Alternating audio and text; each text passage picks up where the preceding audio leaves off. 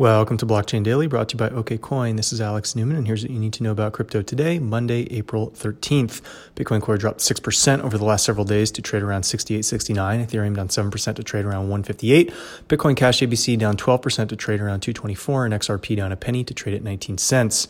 Over in Europe, Chiliz, the firm working with many European soccer organizations in Europe and around the globe, has announced that it's begun working on a blockchain based solution to allow fans to gradually return to stadiums, provided that they hold a government issued immunity pass. A little bit interesting using a blockchain solution that requires the input of a centralized authority. I'm a little bit skeptical as to how this may work, but I will keep my eyes open.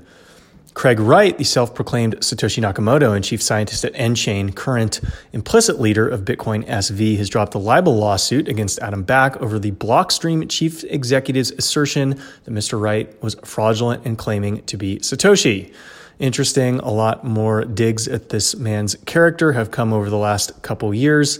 It is interesting how many of those loyal to him remain such. And Bitfinex has made a $1.1 billion BTC transaction that's cost them only 68 cents in block fees. Uh, this is one way you can see that crypto exchanges or crypto transfers may be the wave of the future for international payments. Until tomorrow, this is Alex Newman.